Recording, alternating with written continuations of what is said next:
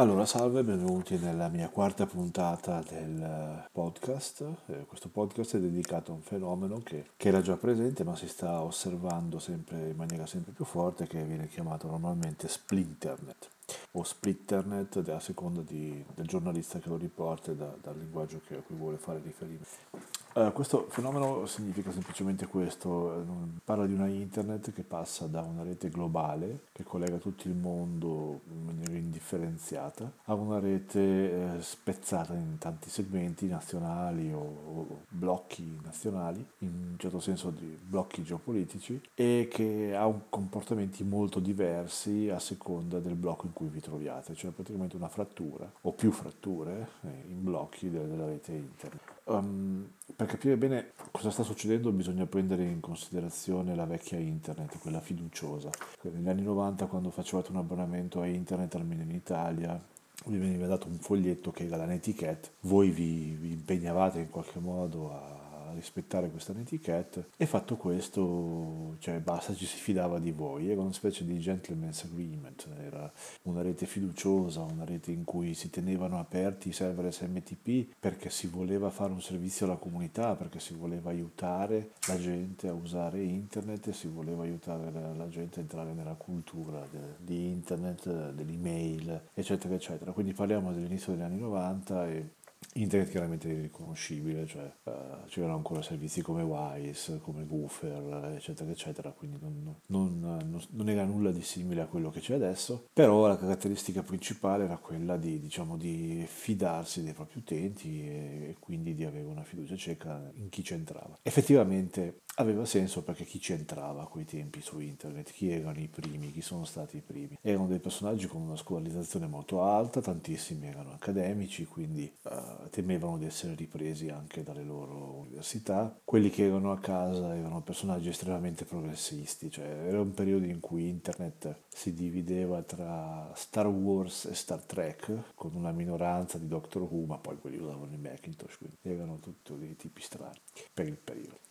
Um, questa internet era, uh, si diffondeva, guarda caso, dall'inizio degli anni 90, ma non, non, è strano, era perché era finita la guerra fredda, quindi era emerso un vincitore e tutti i tentativi più o meno diversi di, di costruire reti, reti di BBS, eh, Fidonet, piuttosto che CompuServe, piuttosto che le reti, diciamo, tutte le reti alternative eh, vennero abbandonate proprio perché c'era un vincitore. Per esempio, era un vincitore globale, nel senso che era un vincitore proprio nel, nel campo dell'informatica. Da quel momento l'informatica nel mondo è diventata quella americana c'erano, non è che ci fosse poi molto di più, nel senso che nel blocco non avevamo scelta, nel blocco sovietico non produceva una vera e propria informatica, produceva delle imitazioni amatoriali di quello che si faceva in Occidente. Alcune di queste imitazioni erano notevoli, erano per un certo verso comiche o anche ammirevoli, per esempio nell'ex Jugoslavia era nato un sistema che vi facevate a casa, che si chiamava Galaxia, e era l'equivalente di uno ZX Spectrum per scaricare la, la, la, la ROM dovevate uh, avere una, una, una, cassetta, una vera e propria cassetta audio, a quei tempi si usava molto la cassetta audio per registrare i programmi, per, per, per i computer, e il modo in cui la si registrava è che alcune radio la notte, verso le 2-3 di notte, vi facevano, iniziavano improvvisamente a sfrigolare, a causare botti, cose, rumori pazzeschi, in realtà non era il rumore di eterodina, era semplicemente il, eh, un programma, o in molti casi la, la ROM di, di, questi, di questo Galaxia, che veniva sparata per radio. Voi la registravate esattamente come avreste registrato una canzone alla radio, poi la mettevate nel computer e il computer caricava la ROM da lì e a quel punto potevate tranquillamente usare il vostro Galaxia. Però se diciamo escludiamo questi tentativi diciamo molto romantici per certi versi ammirevoli di, di, di, fare le cose non è che ci fosse molto altro. Quindi cosa succedeva? Non c'era una scelta politica o geopolitica nel, nello scegliere la tecnologia. Si poteva scegliere che ne so fra giapponesi e americani si poteva scegliere cioè comprate un Atari era, o potevate scegliere che ne so tra um, come tecnologie di rete al limite c'erano quelle americane, poi c'erano quelle statali, tipo quelle francesi, c'era il Minitel per esempio, che era una, una rete abbastanza era fatta di, di, di, terminali stupidi attaccati a una rete eh, con cui potevate chattare, potevate fare un, tutta una serie di cose, che era più di quello che si poteva fare con internet all'epoca, quindi la Francia arrivò in ritardo su internet proprio perché aveva Minitel e i francesi non capivano tutta questa citazione.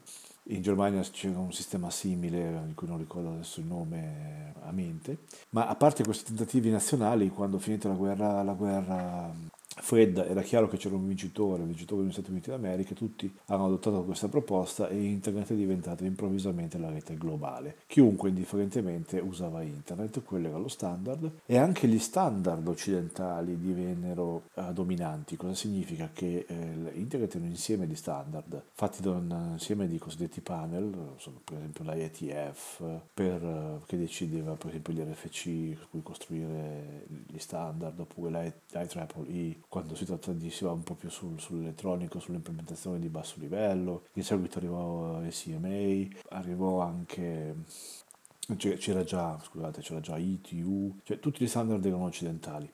Chiaramente ah, i sovietici avevano i loro, ma anche sulle piccole cose, come per esempio i font. Uh, I sovietici usavano il COI 8, uh, che altrimenti non riuscivate a leggere nemmeno le, le, parole che loro scrivevano sui loro computer, perché avevano proprio costruito un'elettronica diversa, che però era così primitiva che non aveva, erano delle imitazioni di computer occidentali, quindi non, hanno, non sono mai sopravvissute. C'erano anche dei mainframe interessanti nel mondo sovietico, ma non sono mai stati prodotti, erano costruiti per l'industria militare o per l'industria di Stato, erano tenuti segreti, quindi non, non non, non c'era in realtà una scelta, non potevate dire vabbè mi compro un computer americano o occidentale oppure mi compro un computer sovietico, vi comprate un computer occidentale se volevate un computer punto e basta. E questo è una, questa è una cosa di cui bisogna tener conto perché quando arriva internet quello che succede è che ci sono quelli che sono già regimi che, la, che inizialmente non, la, non tollerano che si diffonda.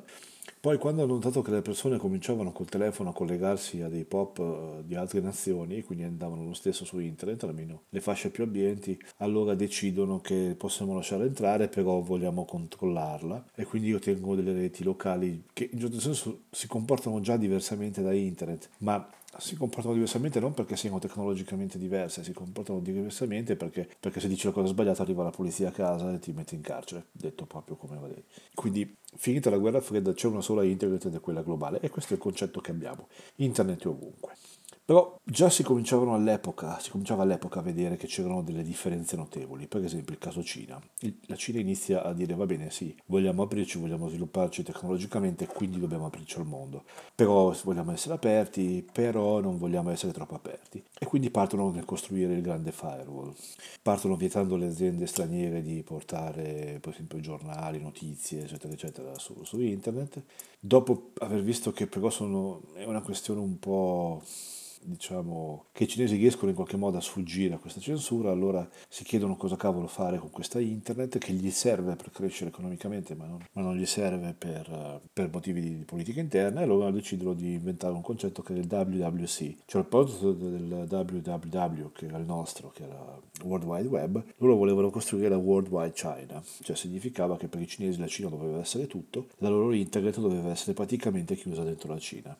A quel punto il regime cinese ha effettuato una vera e propria semidisconnessione, significa che ehm, sì potete uscire ma soltanto verso siti approvati e per il resto c'è questo gigantesco firewall, poi hanno cominciato a fare analisi del traffico, poi hanno cominciato a fare di packet inspection e alla fine oggi hanno creato i loro social network, i loro applicativi e quindi hanno un controllo praticamente totale della internet e ciò che non è sotto questo controllo per i cinesi è praticamente invisibile. Quindi di fatto si sono sconnessi quasi completamente. Standard però sono rimasti quelli globali. Perché? Perché eh, i cinesi volevano continuare a vendere, volevano vendere anche cellulari, eh, volevano vendere dispositivi come fa Huawei, eccetera, eccetera. Si erano resi conto che c'era una fonte di potere dietro questa, questa tecnologia e quindi hanno continuato a seguire gli standard occidentali, nel senso che un telefono cinese può funzionare anche in Occidente perché non c'è un problema di standard. Problemi di standard in precedenza c'erano stati, per esempio, se andavate in Giappone con un telefono GSM europeo non vi prendeva all'inizio perché i giapponesi che avevano già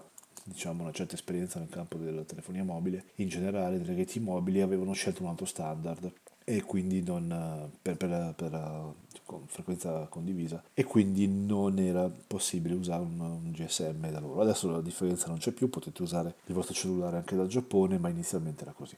Ecco, i cinesi hanno, hanno scelto di non staccarsi dagli standard occidentali proprio perché intendevano vendere. Questo è, il, è stato diciamo, il primo split, che però veniva percepito dalla popolazione qua in Occidente come dire sì, vabbè, quella è una dittatura, chiaramente hanno messo tutto sotto controllo, è un'eccezione, però non è che internet si è rotta, sono loro che sono cinesi, si diceva. Il caso Russia invece è ancora più interessante perché quando, quando, inizia a diffondersi internet in Russia, la Russia ha delle spiegazioni alla democrazia, la Russia è appena uscita dalla dittatura e aspira ad essere una, una, democrazia.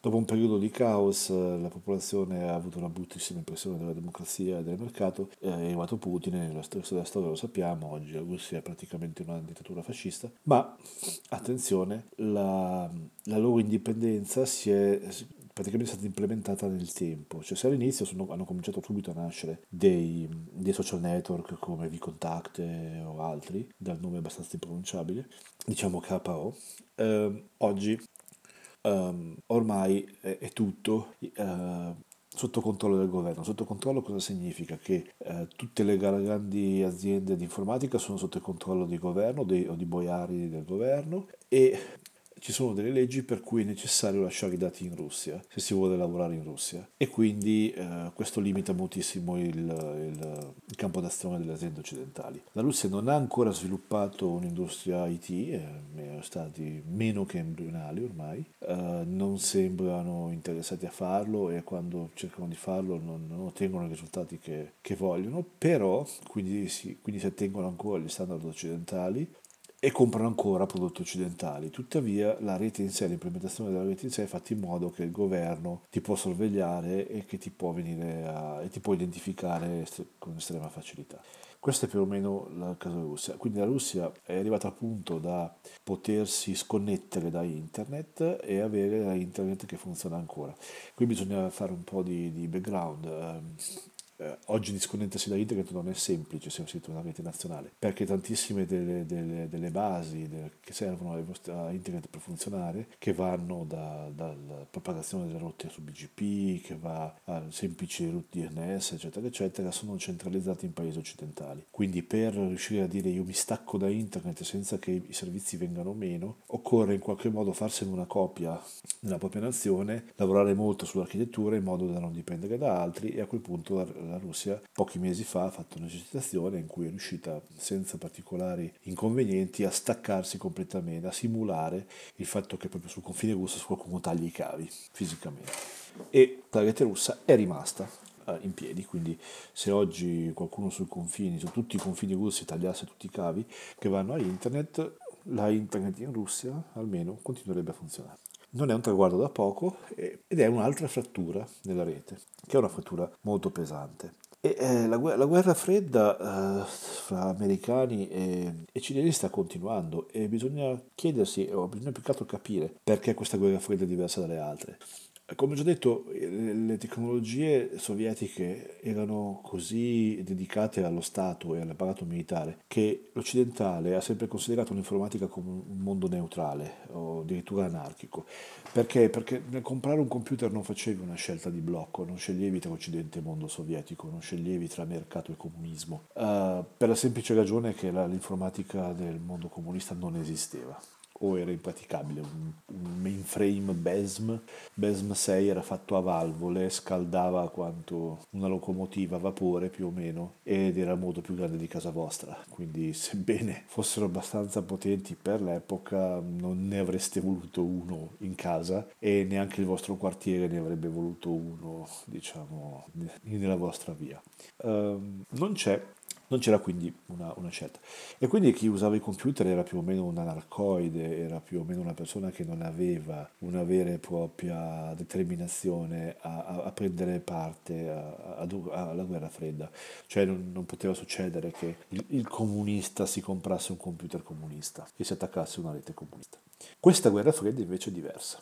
È diversa perché qui potrebbe succedere quello, cioè può succedere che, e lo vediamo con Huawei, eh, chi compra Huawei sta dalla parte della Cina, potrebbe essere considerato in questo modo. E lo è quando si parla di governi, infatti sentite il governo americano è lì che dice no ma guardate eh, che la guardate che se comprate Huawei fate la rete con Huawei eh, non siete tanto dei buoni alleati perché N motivi vi spiano eccetera, eccetera. quindi eh, questa guerra fredda è diversa perché è una guerra fredda anche tecnologica quindi una scelta di parte decidere che tecnologia usare. E qui il problema è cosa dobbiamo aspettarci cioè quali sono le differenze? È soltanto un problema di dittatura e la risposta è no perché già oggi la rete cinese e la rete occidentale sono molto diverse e in generale il mondo della tecnologia cinese e il mondo della tecnologia occidentale sono molto diversi. Faccio un esempio stupido, i brevetti. Uh, L'Occidente è più avanti come brevetti perché abbiamo cominciato prima. Quindi i cinesi sono in una situazione in cui ancora certi settori come il silicio delle, delle CPU o come le ISA sono ancora un po' in difficoltà, ma recupereranno pochi anni perché appunto tutti i brevetti sono occidentali. Ma lo stesso concetto di brevetti in Cina non è così fondamentale perché se il governo decide che una tecnologia deve diffondersi e un'azienda sola ha il brevetto, eh, parte l'ordine e il brevetto di tutti. E non, quindi, anche perché non c'è proprio una cultura del brevetto, la cultura cinese è una cultura della condivisione, è una cultura in cui copiare un'idea non è malaccio, perché, perché, perché una nazione grande e in una nazione grande è necessario che le idee idee circolino, altrimenti una provincia potrebbe avere un'idea che non arriva mai da nessun'altra parte perché c'è il copyright in quella provincia. Quindi in questo mondo così grande la Cina non ha mai sviluppato una cultura della proprietà delle idee, una cultura del, pro- del copyright e neanche una cultura del brevetto di per sé è sempre stata incoraggiata la diffusione delle idee e delle invenzioni, anche fin da 5.000 anni fa dall'impero. Quindi già se andate sulla rete eh, cinese, la competizione è intesa in un altro modo. Cioè quando il cinese ha un'idea migliore della tua, o è più bravo di te, o vuole vincere, quello che vuole fare non è dire io sono arrivato prima e adesso la legge mi protegge. Quello che vuole fare è io sono più bravo, tu non puoi fare la stessa cosa, non puoi avere la stessa tecnologia, semplicemente perché non sei abbastanza bravo, non perché sono arrivato prima io e c'è una legge che mi protegge. E questa differenza è già una differenza culturale importante perché lì, eh, e lo si vede, tutti i software si copiano a vicenda, tutte le grandi aziende di software vi copiano, tutti copiano da WeChat, WeChat copia da tutti gli altri e bene o male la differenza è quanto sono bravo io, quanto sei bravo tu. Vince chi è più bravo, non chi ha l'idea prima, non chi arriva prima. Quindi questa è già una grossa, diciamo una, una, una grossa separazione culturale tra la, la, internet cinese e quella occidentale, e cioè la cultura del, del copyright e la cultura del, del, del brevetto.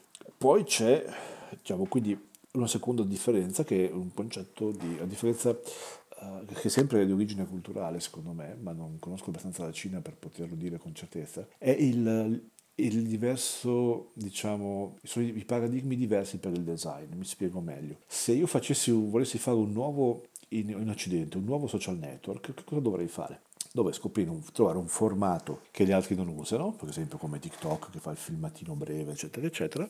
E fatto questo, devo, come faccio a farlo, a farlo diffondere? Devo scegliere un target, cioè tipo so, gli adolescenti o gli adulti, devo definire che cosa gli piacerebbe vedere, cioè di quale eh, fruizione, di quale, di quale media piacerebbe fruire, dopodiché devo monetizzarlo, devo monetizzarlo facendo in modo che tutti gli influencer abbiano interesse ad essere anche su questa piattaforma. Perché? Perché quando tutti gli influencer si muovono, si muovono i loro fan e mi riempiranno la piattaforma di utenti. Fatto questo, la mia piattaforma ha già discrete possibilità di successo in Occidente.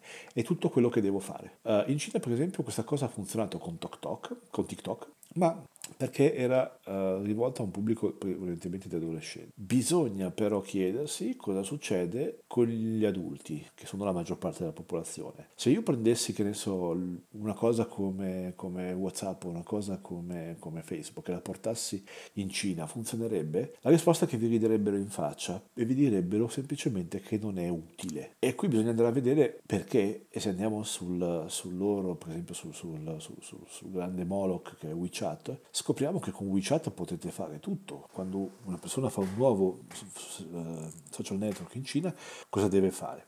Deve andare dallo Stato e richiedergli di potersi attaccare all'anagrafe. In questo modo potete usare il social network come carta d'identità. Vi fermano per la strada, tirate fuori WeChat, pac, eccoci la mia carta d'identità. Dovrei collegarmi subito, subito alla motorizzazione civile per avere la patente e il libretto della macchina. Così quando vi fermano per la strada tirate fuori il cellulare, ecco il mio libretto, ecco la mia patente. Poi dovrei collegarmi alla Camera di Commercio in modo che se avete partita IVA potete facilmente mostrare che avete la partita IVA, potete aprire un negozio usando WeChat, uh, potete chiedere il permesso di esportare usando WeChat, potete mm, chiedere tutti i permessi della Camera di Commercio da lì. E poi potrei anche, dovrei, dovrei anche andare a attaccarlo, che ne so, all'equivalente de, dell'Inps, dovrei andarlo ad attaccare alla, all'equivalente della, della rete degli ospedali, insomma, dove fare tutte queste cose che sono utili per offrire un servizio che serva a qualcosa. In assenza di questo mi rideranno in faccia, cioè se io proponessi domani Facebook in Cina mi riderebbero in faccia per la semplice ragione che non è utile, mi direbbero guarda non serve a niente, cosa ci puoi fare con questo? Cioè non, non ti serve neanche come carta d'identità, che schifo, no? E, e questa è una cosa una differenza culturale forte. Uh, fare un social network in Cina significa innanzitutto chiedersi a cosa serve, che, che, di che utilità è per la persona. E utilità non è soltanto un concetto astratto del tipo ah faccio vedere quanto sono figo, uh, mi, mi, esalto, mi, mi, mi titillo il mio, il, mio, il mio ego, ma è effettivamente o quali contenuti io porto agli altri, ma proprio a cosa mi serve fisicamente. Cioè, se io posso veramente dire al comune che domani mi viene a ritirare i rifiuti grossi, o se io posso dire che ne so, al, posso, posso, firmare una, una, raccomandata usando il telefono, o se posso fare qualunque cosa. Posso avere un conto in banca direttamente, aprire un conto in banca semplicemente usando l'applicazione, per esempio, cosa che si può fare con WeChat. Se, eh, quindi non è che soltanto avete l'home, eh, l'home banking, voi potete proprio aprire aprirlo, il conto in banca, chiuderlo, potete, potete, fare, potete usare il telefono come carta di credito, questo sta, sta arrivando anche qua, ma in Cina c'è da una vita. E quindi dovete in qualche modo essere. Questa è un'altra differenza sostanziale, per cui le, le, i, i, social network occidentali, anche se glielo permettessero, non riuscirebbero a propagarsi in Cina. Eh, è una nostra illusione il fatto che Facebook non arrivi in Cina perché il governo cinese non lo vuole. Sì, è vero che non lo vuole, ma se lo aprissero i cinesi lo guarderebbero e direbbero ah, che, che schifo, non serve a niente, ciao. Um, un'altra Uh, qui, qui, siamo soltanto nelle differenze fra gli stack di, di, software e nella cultura locale. Poi andiamo nelle differenze, diciamo, strutturali. Per esempio, il, da noi il futuro di, di, internet si sta cominciando a profilare sul satellite. Non so che cosa, se voi pensate, che ne so, a, a, a Starlink Starlink è una rete di satelliti, eh, attualmente sono circa 600, si presume che arriveranno a più di 20.000, che si propone di portare internet ovunque. Non è una cosa lontana, nel senso che sono già stati fatti test in Canada e negli Stati Uniti e porta dai 50 ai 100 mega ovunque. Ovunque cosa significa? Che mettete fuori dalla finestra una specie di parabolina larga mezzo metro circa, 58 cm o 48, devo riguardarmi le specifiche, e tramite questa riuscite ad avere internet a casa, non avete bisogno di nient'altro, non avete bisogno del cavo e questo consente a internet di arrivare letteralmente ovunque, di arrivare sugli autobus, di arrivare in teoria anche sulle automobili, eh, se qualcuno riesce ad annegare questa parabola da qualche parte, eccetera. Um, attenzione perché questo è un progetto che va avanti è già arrivato alla fase di test, significa che lo usano già per esempio i pompieri negli Stati Uniti, lo usano già uh, um, i, tester, i primi tester civili, cioè ci sono persone qui, uh, che lo stanno testando e questo è probabilmente il futuro, ma se voi immaginate una rete del genere che copre tutto il pianeta, comprese le barche, le navi eccetera, vi renderete subito conto che i cinesi non, non lo accetterebbero mai, neanche i russi perché, perché è un'azienda americana, è Elon Musk che fa questo.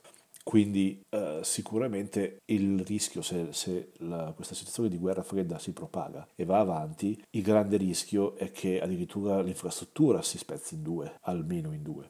Chi si illude che l'Occidente abbia l'ultima voce in capitolo su questa cosa, secondo me si illude perché i cinesi non possiedono solo la Cina. Per esempio Huawei non vende soltanto in Cina, vende anche in tutta quella parte, tutti quei paesi africani che la Cina ha un po', fra virgolette, invaso, cioè che ha colonizzato economicamente e sono tanti. In più vende anche in quei paesi asiatici che la Cina ha, fra virgolette, colonizzato dove ha un'area di influenza e anche questi sono tanti. Um, non è nemmeno chiara la posizione dei russi, ma finora i russi non si sono ancora opposti a, a Huawei con tanta, con tanta, forza, quindi non è affatto scontato la, la geografia di questi blocchi. Uh, per cui sì, potrebbe esserci addirittura uno split proprio di infrastruttura, cioè una, situazione per la quale tutti i paesi uh, che, che, che gravitano attorno agli Stati Uniti si ritrovano attorno a reti satellitari simili a quella di Starlink, se proprio non volete essere dentro Starlink oppure uh, si andrà sulla soluzione giapponese, che, uh, cinese, scusate, che potrebbe essere ancora ugualmente satellite o meno,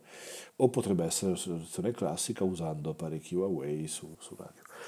Uh, gli standard invece per fortuna sono ancora intoccati, nel senso che siccome le aziende cinesi vogliono ancora vendere in Occidente, sinora gli standard non sono toccati, ma c'è un ma, c'è un ma che si chiama 6G. Adesso voi vi mettete a ridere perché come non abbiamo neanche il 5G, stiamo ancora qui a fare le polemiche e c'è il 6G. Sì, perché cosa succede? Succede che questo tipo di standard viene elaborato da una serie di, di, di, di associazioni di ingegneri o di, di fondazioni, di panels uh, con molto anticipo rispetto al momento in cui andranno in produzione. E quindi cosa succede? Succede che se uh, adesso sta arrivando il 5G è perché nel frattempo qualcuno sta disegnando lo standard per il 6G. E questo è un... Uh, diciamo, uh, è il problema perché se arriviamo alla definizione dello standard 6G in una situazione di guerra fredda uh, succederà che i cinesi probabilmente non coopereranno con l'Occidente. Che cosa significa? Significa che se a Huawei è proibito vendere in Occidente, Huawei dirà, beh, signori, a me di seguire i vostri standard non me ne frega niente, sviluppo tutto come dico io, lo faccio tutto come dico io e basta, tanto in ogni caso da voi non potrei, non potrei vendere. E quindi c'è il rischio che di, di, di 5G ce ne, ce ne, sia uno solo, ma di 6G potrebbe essercene più di uno. Perché come dicevo, i cinesi potrebbero dire, beh, io a me proprio di questa roba qua non me ne può fregare di meno, tanto non me la lasciate vendere. Quindi a quel punto è meglio che io diventi eccellente a modo mio, nella maniera più comoda, nella maniera più economica e la smetta di sperare di, di interoperare con voi, tanto non mi lasciate vendere nei vostri paesi. Uh, tutto questo in generale non fa altro che aumentare eh, questo fenomeno che è lo splitternet, cioè il momento in cui uh, non siamo più alla fine di una guerra fredda con un solo vincitore, siamo all'inizio di una nuova guerra fredda nel quale non conosciamo ancora il vincitore e come se non bastasse c'è scelta, cioè i paesi possono scegliere se stare con la Cina o stare con gli Stati Uniti e anche il cliente per certi versi può trovarsi nella situazione di dire va bene io compro Huawei perché sono con i cinesi, preferisco i cinesi agli americani, cioè diventa una scelta geopolitica e di conseguenza anche politica, così come un tempo c'era chi stava con la DC e chi stava col PC e quelli che stavano col PC arrivavano a comprare automobili Prince eh, per, eh, per sostenere il mondo comunista, può anche succedere effettivamente che la, si arrivi a un, a un, qualcosa del genere nel mondo dell'informatica. E quindi eh, diciamo la rete internet che noi conoscevamo come rete globale, come rete indifferenziata eh, che segue gli stessi standard e quindi facilmente intercomunicabile, può succedere che questa che questa convinzione si spezzi nei prossimi anni, cioè che si arrivi effettivamente ad avere una internet per l'Occidente e una internet per, per la Cina. In questo gioco eh, per ora l'Europa ci sta guadagnando. Che cosa significa? Significa che le aziende americane sul 5G sono abbastanza indietro, hanno poco da offrire al mercato e non sono proattive quanto quelle europee. Eh, allo stato attuale i grandi campioni del 5G sono Ericsson e Nokia se escludiamo Huawei e ZTE. Uh, che io sappia ormai uh, Ericsson ha cablato col G5 un centinaio di nazioni, l'hanno annunciato qualche poco fa, e Nokia sta crescendo più o meno allo stesso modo, quindi l'esclusione di Huawei volendo l'industria europea fa comodo.